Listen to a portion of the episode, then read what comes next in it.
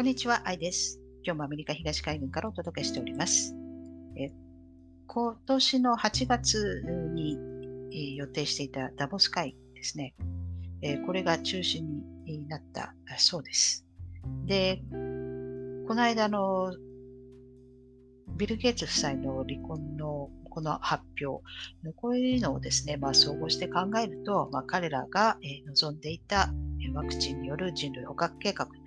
まあ、これが一旦ちょっと中止になったのではないのかなと思います。ですから、中止になっているので、世界経済フォーラムでですね、えー、話し合うものもないのではないのかなと。ですから、とりあえず中止、えー、ということで、えー、この計画が、えー、ちょっと総崩れになったことをですね、まあ、象徴しているんではないのかなと私は思います。えだからといってですね、え安心してもいられないんですけれども、というのも、まあ、結構な、え数の人たちがワクチンを打ってますので、えこれはあの強制ではないんですけれども、まあ、たくさん打ちたい人もいるようですので、アメリカでは43%ぐらいの人たちが、えー、もうすでに打っていると。で、今 CDC が12歳から15歳までの、えー、子供たちの、えー、接種を許可しましたので、ですからもう少し、えー、接種率が上がるかもしれないですよね。で、イギリスなんかは50%以上ですから、まあ、半数以上が打っていると。で、日本もですね、まあ、これから始まるんですよね。えー、団体で接種が。で、東京、大阪なんかは、えー、大きな会場を確保してますし、これがですね、高圧省じゃなくて、防衛省がコントロールしていると。これはもう、この、今回のこのワクチンは普通のワクチンと違うので、えこれはもう軍事プロジェクトの一環であると。ですから、アメリカでは、その、まあ、ワクチン開発後はですね、これ、あのまあ、オペレーションワープスピードといって、その陸軍が分配に、えー、してるわけですね。ですから、このアメリカ軍が多分日本にワクチンを接種しろと上から来てるので、えこれがですね、多分防衛省から、え自衛隊に、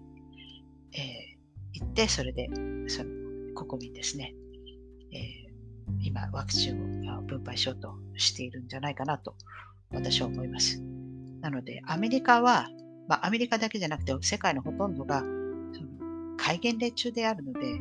だからこれ、軍が、もうその民間ではなくて軍がですね、このワクチンを分配するのはですね、え簡単にできるんですけれども、軍が仕切ってるので、あ、日本はそうじゃないので、だから今、もう世界がほとんどワクチン接種が終わった頃にようやく日本が接種になると。ですから、これは、あの、あの日本政府がもたもたしてるからとか、日本政府はお金がないからとか、そういうのは全く関係ないと思います。これはあくまでも軍事プロジェクトなので、えそれ、その、日本は多分戒厳令を敷かれていないでしょうから、ま、そんな簡単にですね、え、防衛省がですね、これ自衛隊にですね、こう、あの、ワクチンを分配して、ね、国民に打てと、え、なかなかそんなことをちょっとすぐにはできないと思いますから、だからちょっと時間がかかったんではないのかなと思います。ですから決して日本が貧乏だからとか、そういうのは全く関係ないと思いますよ。で、他の国々は、えー、国民は知らないけれども、実は戒厳令中であると。だからかえって民間が打つよりも、その、軍に任せてる。これはもう最初から、えー、強制しようと、えー、していたわけだから、まあ、それですね、まあ、軍の、えー、軍事プロジェクトになってたわけですけども、まあ、これが、えー、回避されまして、まあ、打ちたい人が打つ。ですから、打ちたくない人の、その打ちたくないという自由は、一応最低限保障されたんですね。なので、日本もそうだと思いますので、打ちたくない人は打たなくていいと。あの一応そういうことですから、こう打つ人、逆にですね、打つ人は、これはもう自己責任の、えー、領域ですから、打って何か起きても、これはもう自己責任であると。いうふうに捉われますので、あの心配な人はですね、ちゃんとそれをちゃんと頭に入れて打つ、打たないってあの選択してほしいなと思います。あの私は打ちませんけれども、だからといってですね、え打つなとはあのそんなあの強制する権限もないですから、あの打ちたいければ打つしかないと。ただ、打つ場合はその自己責任になるということだけは、お伝えしたいなと思います。で、プラスもう一つ伝えたいのは、これは普通の生ワクチンや不活化ワクチンではなくて、今回は全く、違うワクチンであると。しかもこれは軍事プロジェクトの一環であると。だから、防衛省がやっているということだけもお伝えしたいと思います。まあ、もちろんですね、まあ、感染症がですね、まあ、海外から入ってくるというなれば、これは国家安全保障につながりますから、まあ、防衛省が動くといえば動きますけれども、まあ、この、まあ、ある意味ね、戦時中なんじゃないですかね、今。この、そういうふうには見えないですけれども、でも、こんな軍事プロジェクトとしてワクチンをですね、打ちまくってるわけですから、あのいわば戦戦時中だと思っても、言っても過言ではないんじゃないかなと思います。で、世界で一番接種率が高い国はイスラエルですね、今ね。63%ぐらいですか。で、ファイザーのワクチンだけですよね。イスラエルは他売ってないと。ですから、イスラエルはあの小さな国で、ファイザーのワクチンを、国民の63%以上が、まあ、すでに打っていると、接種していると。え、で、えー、接種し終わりましたらですね、え、いきなり内戦に入ったんですね。え、これを偶然と呼ぶんでしょうかね。あのこの、まあ、3月にね、まあ、イスラエルで総選挙があって、で、この新ネタニヤフ派が、まあ、ちょっと過半数取れないみたいだみたいな、えー、まあ、そういうちょっと政治的ごたごたもあったと。で、来月は、まあ、イランでも選挙があって、で、今のね、この穏健派が大統領ですけれども、えー、国民からのブーイングが結構ありますから、あのまあ、強硬派がね、ちょっと筆頭してくるんではないかと、えー、政権が変わるんではないかと言われてますけれども、まあ、そういった政治的な、えー、利益もあるわけですよね、この内戦に突入することによって。で、この、まあ、アメリカのブリンケン国務長官がですね、あまあ、4月の頭に、えパレスチナに、まあ、コロナだなんだという、えー、名目で、え、資金を渡してるんですね。ですから、まあ、パレスチナは今資金があって、まあ、あの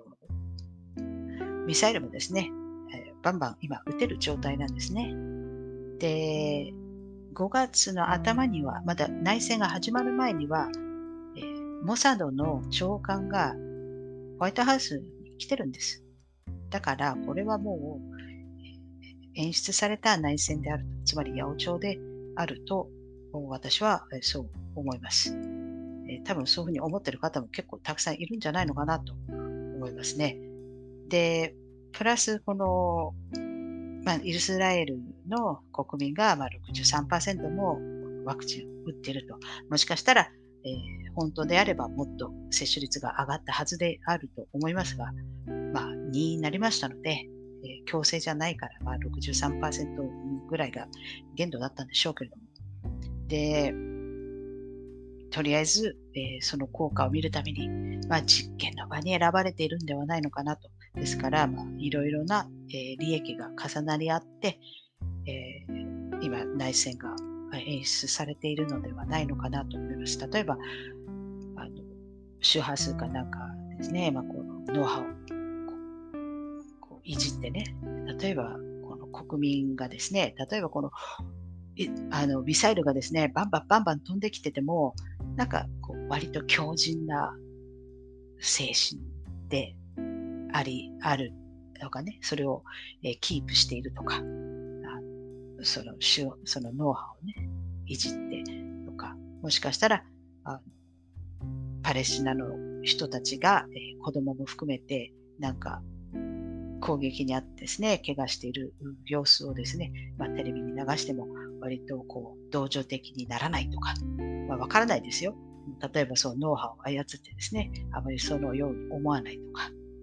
なんかいろいろ、あの、やれる、やれるんではないのかなと私は勝手に想像するんですけれども、まあ、えー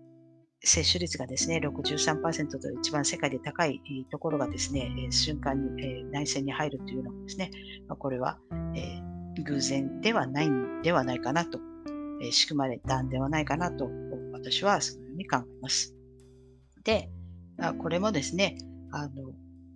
長引けば長引くほど、えー、国際社会の目もですね、厳しくしらけてくると思いますから、まあ、政治家もバカではないと思いますから、まあ、多分そこまで長引かせないんではないのかなと、私はそういうふうに思います。ですから、もうすでに始まって、えー、そろそろ2週間ぐらい経つと思いますので、まあ、そろそろ、えー、終わらせるべきなんではないかなと、私はそのように思います。あのやってることはどうせ違法でしょうから。はい。ということで、えー、今回もですね、ねここまで、まあ、今日はここまでにして、また次回お会いしたいと思います。では、さようなら。